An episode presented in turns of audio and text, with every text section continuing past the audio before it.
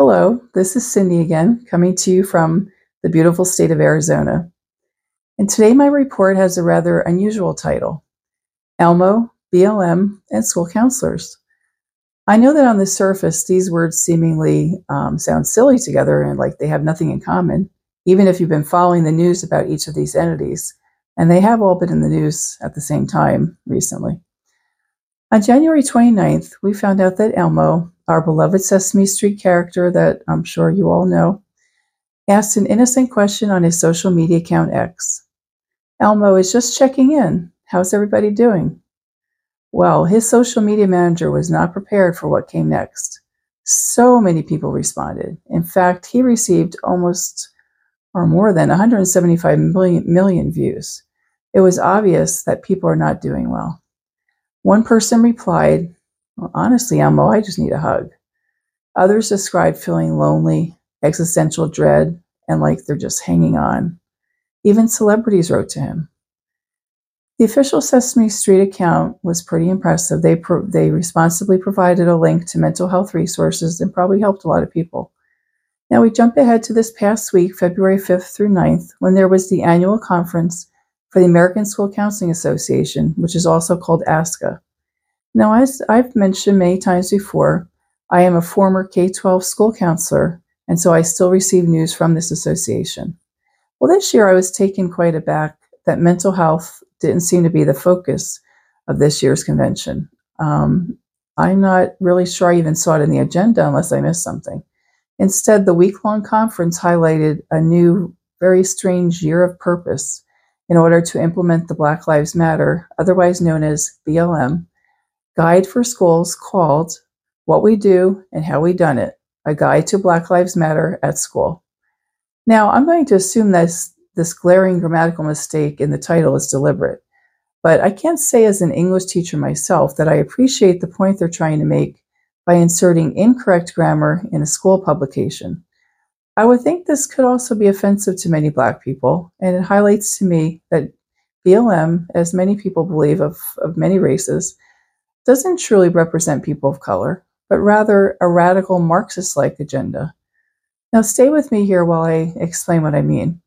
Uh, a nonpartisan think tank in Washington, Washington, D.C., called the Pew Research Center, claimed in June of 2023 that support for the Black Lives Matter movement has dropped considerably from its peak in 2020, and a majority of Americans say this increased focus on issues of race in the past three years hasn't really led to improvements for Black Americans like people had hoped. In the Gazette, which is a Colorado digital news outlet, Black author Rachel Stovall had some good insights. She analyzed BLM and she called it a Marx based group that seeks to undermine every national building block of order in our communities. She has also advocated that the Black community drop BLM, the organization. Stovall declared the Marxist run organization BLM does not have the best interests of Black people in its agenda. In fact, she claims BLM just wants control for themselves. Now, let me just digress because I'm going to quickly explain what a Marxist is, since as a teacher, I've come to realize not every generation remembers or even knows what that word means. Uh, Karl Marx, where the word Marxist comes from, was the author of the Communist Manifesto that was written a long time ago in the 1800s. Now, is that why BLM is pushing it through the schools instead? They're not making headway, so hey, let's just force it on children through the back door of the counselor's office. So has ASCA left the mental health focus for Elmo to clean up? Now, I became a certified school counselor in 2019 after receiving a master's degree in school counseling. In my three years of K 12 counseling, I worked under federal school safety grants the whole time. They were solely designed to help students who were in crisis and suicidal. ASCA kept urging schools to hire more and more counselors to meet this crisis, specifically a ratio of 250 students to one counselor. We're still hiring more and more counselors, but now I ask to what purpose? If you didn't know, counselors work very closely with the administration of a school, and they're also connected with all the stakeholders parents, children, teachers, district principals, you name it, everyone. It's also through the counselors that controversial agendas seem to appear to be pushed through such as social emotional learning, or commonly known as SEL. Also, if a child happens to think they're transgender, where do they go? The counseling office. and it's hit or miss whether your counselor is going to follow the laws of your particular state.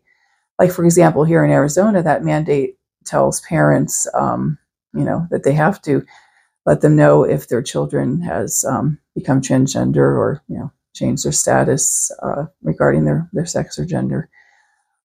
Now, I think, and I think people are, are catching on to the fact that um, things are pushed through the counselor's office, these different types of agendas. Um, I was perplexed in every school I was hired at for crisis counseling because the principals fought really hard to get those safety grants. Really thought they wanted me in there, and I was all raring to go. But when I got there, they didn't seem to care. They didn't seem to want me to identify or help students need at all, really. They were fine, though, with assigning me chores like lunch duty. In one very memorable school, I walked about four miles a day doing three hours of lunch duty and broke both of my feet from stress fractures until I just couldn't do it anymore.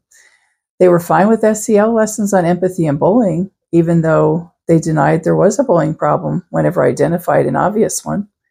In one school, a suicidal girl was being mercilessly bullied every day. One day she was looking upset at lunch, so I joined her at her lunch table when she pointed her finger at a whole row of boys who were bullying her at the next lunch table. When the principal came over, she told him the same thing, and his response was as usual Okay, like I always tell you, if you can't give me their names, I just can't do anything about it. Her response was actually quite logical as opposed to his, and it's something I really wanted to say. Well, I don't know their names, but they're right there. You probably know their names, or you can ask them. You are the principal. He still resisted, though. This was typical in the schools that I was at. There are anti bullying laws in all 50 states, but I don't think schools are reporting it as far as far as I can tell. This girl and her mother finally figured out they were purposely not being helped with the bullying problem, so they simply left the school. And I think that happens a lot. And tragically, we hear about that in the news when when bad things happen. Um, kids that you know um, take revenge because they've been bullied or something. We hear that way too much. In every school I worked at, I helped many students who were suicidal, but I received constant pushback from administrators. However, I didn't lose anyone to suicide, unlike some counselors who tragically do lose students to suicide, probably be, partially at least because of this pushback. Now, let me walk you through the process that a counselor should take with a suicidal child. If a counselor finds that a child has no reasonable plan or intent to carry out a suicide, then the parents are supposed to be called and given mental health resource referrals. However, if that child does have a reasonable plan and intent to carry out these thoughts, it becomes a real emergency. And my responsibility was to call the parents and the county crisis team. Now, the county crisis team would come and they would thoroughly assess the child with the parents or guardians in attendance. Then the parents would take the child to a psychiatric hospital if needed for one more assessment by a hospital clinician. If that clinician felt the child should be hospitalized, then the child would be admitted for several days those are many layers of assessment that have to be in agreement before a hospitalization can occur. And I have to say, I saw very positive changes in the children after they were released from the hospital. They also spoke mostly positively about their experiences there. However, I was treated often with hostility by administrators who frequently questioned why I was hospitalizing all these students. I explained I wasn't hospitalizing them. I didn't have that power. The county crisis team and hospitals made that determination with sign off by parents. Many times I was even asked whether I really had to call anyone when a student came to me in crisis. One principal said a teacher was sending a student to me because he was talking about suicide. And the principal actually urged me to speak to him really quickly and not delve into the matter too much. In other words, don't do my job. Well, in school counseling classes, we were frightened by the many stories we heard about counselors in schools who were sued because of not taking a suicide threat seriously, with the most important um, part of it being that students died as a result. Um, and that was scary to think of. I took my job seriously. I had a $1 million liability insurance policy through ASCA, so that shows you how much that can happen. One school district where I temporarily filled in for a counselor was alarmed because I helped a seven year old child who was suicidal. They didn't think anyone that young was serious enough to be able to commit suicide. Well, they didn't look at the, the, the statistics because I'm sorry, that does happen, unfortunately. In this case, I sent his, his family directly to Phoenix Children's Hospital because of his age, and they agreed to admit him. That was a big deal because this hospital has a really stellar reputation, and in my experience would not admit just anybody unless absolutely necessary. But this district was so alarmed that they said I would need to agree to have the school psychologist join me when I had another suicidal child. Now, this I couldn't agree to because the child might be fearful of opening up to two adults, and this would destroy any rapport and trust I had built with the child. I was concerned that another adult there would prevent a child from getting real help, which could result in a tragedy. And what if the school psychologist didn't agree with my decision to call the county crisis team? So I quit the job instead. Because what did they think I was doing? Convincing children they were suicidal? Once again, I believe it is an image issue that keeps on coming up over and over again in my talks to you. Administrators do not want the public to think there are any mentally ill students or any problems in their schools. So, as I have concluded, these safety grants and the rapid hiring of counselors don't have much to do with resolving our suicide crisis. I actually think Elmo is more concerned than our schools are. I found out that these grants come with extra money too for schools aside from the salary given to counselors. They're also a good way to usher in agendas by controversial groups like BLM. Now, this past week, I was genuinely shocked when I noticed the extreme focus on BLM for this year's annual school counseling convention. Their 33 page guide, backed by the National Education Association, which is the National Teachers Union, encourages a really radical upcoming year for your kids at school. I have published this guide on X this past week. They have the BLM and transgender movements mixed into one very disturbing militant sounding agenda. Let me read you some of the excerpts from this guide. But let me warn you, you might not understand what they're saying because it, it's like a word salad. And like I said, as an English teacher, um, there are things I take seriously. Words are one of them. They they influence people um, and have a lot of power in our society. So keep that in mind.